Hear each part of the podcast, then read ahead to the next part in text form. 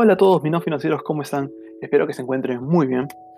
Esta semana seguramente han escuchado del caso de GameStop, ¿ok?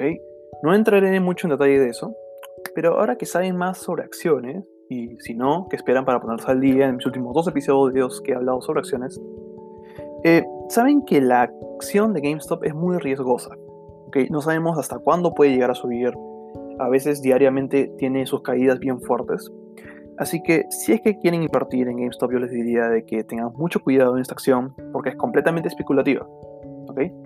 Si quieren un poquito más de información, les recomiendo entrar a mi cuenta de Instagram, donde le he dedicado un pequeño post acerca de, lo que ha pasado con GameStop. Si tienen alguna duda, no duden en comentar sobre ese post. Y eh, me pueden encontrar en Instagram como Finanzas para Todos 1. Ya. Ahora empezamos con el episodio de hoy. Hoy acabaremos de hablar del mercado de capitales. Recordemos que el mercado de capital es un mercado donde hay ciertos productos, donde por ejemplo están las acciones. Y muy aparte de bastantes otros productos, también están los bonos.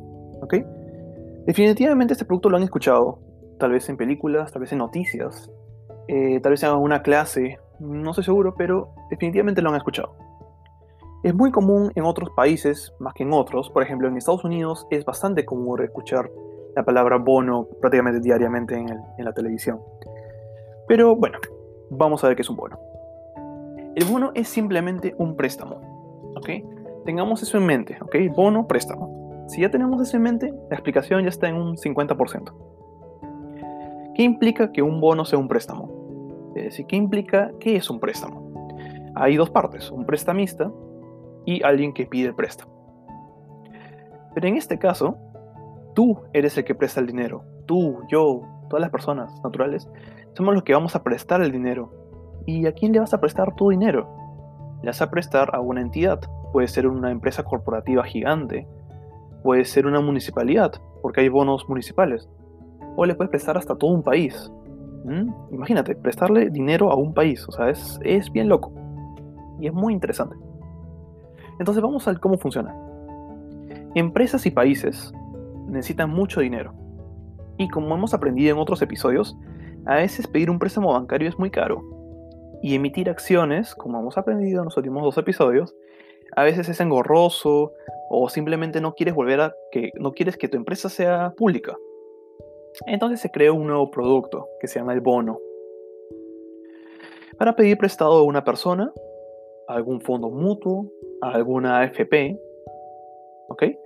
Cualquiera que puede prestarle el dinero. Seguramente, como ya lo dije, en sus países han escuchado que su país ha emitido bonos. Estoy muy seguro, sé que Estados Unidos lo hace a cada rato. Perú, por ejemplo, lo hizo hace poco con el tema del coronavirus. El anterior gobierno emitió bonos. Estados Unidos también ha emitido bonos. Eh, porque es una buena manera de fondearse. ¿Y qué es fondearse? Obtener capital. ¿Ok? Nueva palabra financiera. Escuchen fondear. Significa simplemente obtener capital ¿no? de, un, tercero, de, un banco, del mercado de capitales, etc. ¿Ok? Entonces, vamos a lo que es. Entonces, el que pide el préstamo va a emitir unos papeles llamados bonos. Cada bono tiene un monto, o principal, si se llama, principal, que es básicamente lo que estás pidiendo. Te vamos un ejemplo para que sea mucho más simple. Digamos Estados Unidos. Estados Unidos necesita mucho dinero. Entonces va a emitir bonos, digamos, va a emitir 100 bonos. Y cada bono va a ser de 1000 dólares. ¿Ok? Entonces, ¿qué quiere decir? De que necesitan 100 mil dólares. ¿Ok? Yo sé que quiero fondearme, necesito 100 mil dólares ahorita. ¿Qué hago? Voy a emitir bonos.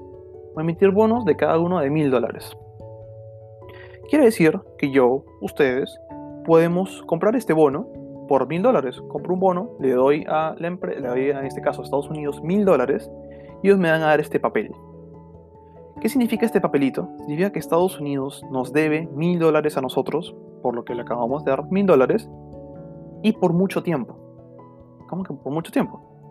Es otro punto interesante del bono. Son instrumentos de largo plazo. ¿Okay? Tenemos bonos de 3 años, bonos de 5 años, 10 años, 15, pueden llegar hasta 30 años. Obviamente te van a pagar intereses por todo este tiempo. Así que obviamente si es que tipo hay un bono de 30 años, obviamente te van a pagar mucho más intereses que si es un bono de 5 años. y te van a estar pagando esos intereses de manera anual, mensual, trimestral, dependiendo de cómo se arregle con el bono. Y estos intereses que te van a pagar de cada, vez que te pagan intereses se llama cupones. ¿Ok? Que escuchen cupón con tema de bonos es el interés que te están pagando mes a mes, año a año, trimestralmente, lo que sea. Pero tengamos en cuenta algo. Al principio dije que ellos lo hacen, las empresas, los países, para poder fondearse sin tener que pagar mucho, porque un banco les parece tal vez un poco caro.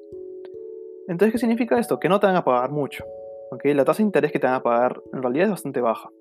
Por lo menos es más baja que la que, la que le pediría un banco.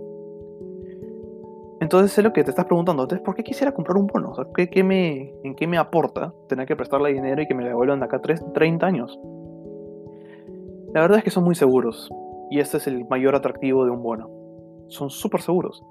Los bonos están considerados como uno de los productos más seguros del mundo, del mundo financiero. Porque para emitir un bono, la empresa o el gobierno tienen que tener una buena reputación financiera. Y para emitir un bono, una empresa igual tiene que tener un intermediario, que seguramente lo han escuchado y si no, bueno, bienvenidos, son unas clasificadoras de riesgo.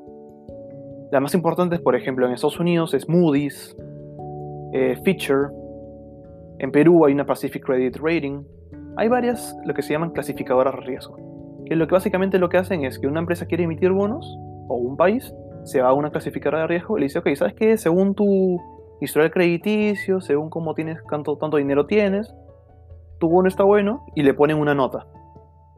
Le ponen una nota, así como hacer un examen. Tu bono va a tener nota A, nota B, nota C, nota D, y esta nota refleja qué tan seguro o qué tan poquito dudoso es este bono. Por ejemplo, Estados Unidos tiene uno de los ratings más grandes, ¿ok? Tiene A. En cambio, Perú, más o menos, tiene un B. Eh, no está mal.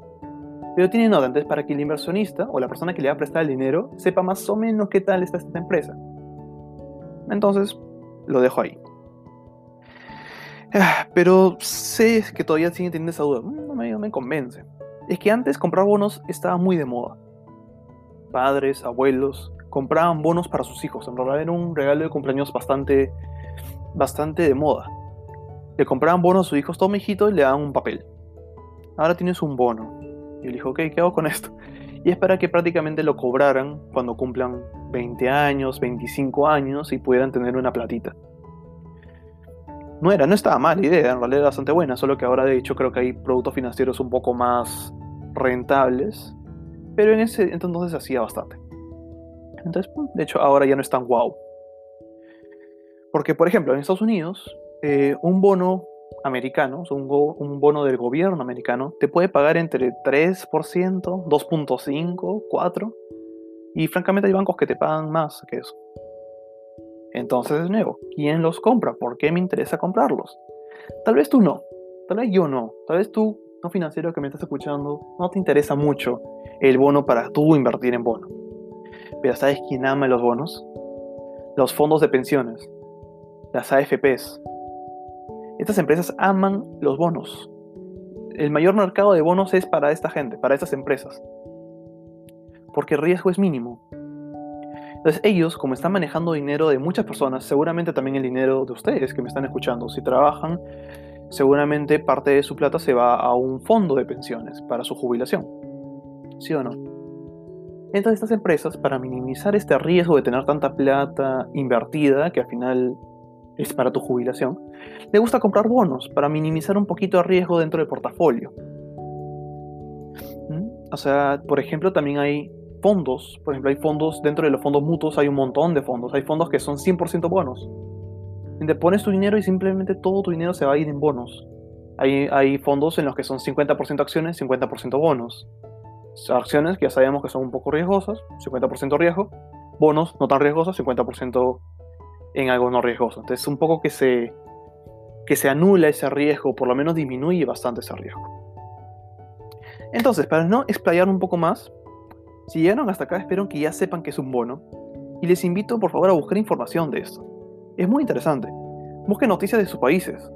De cuándo emitieron bonos, a qué tasa, por qué, ¿En qué país? Porque muchas veces también países emiten bonos no para su mercado, sino para afuera. Por ejemplo, el último bono que emitió Perú, que fue un bono a 30 años, lo emitió en Estados Unidos. Porque vieron de que el mercado estaba mejor en Estados Unidos. dijeron que sentimos que los fondos mutuos, los fondos de pensiones de Estados Unidos van a poder comprar mejor nuestros bonos peruanos.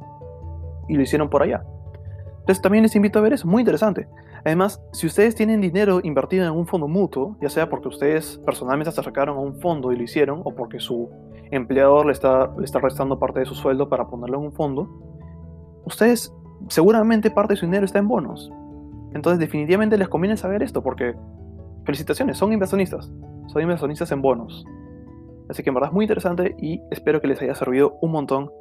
Y hasta la próxima. Seguramente en el siguiente episodio vamos a hablar un poco más de lo que son los estados financieros. Así que todos aquellos de que tienen una empresa, están pensando en formar una empresa, tienen una empresa pequeña, les va a interesar mucho esto.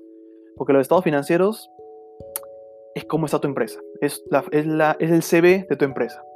Así que eso más adelante. Chao, chao.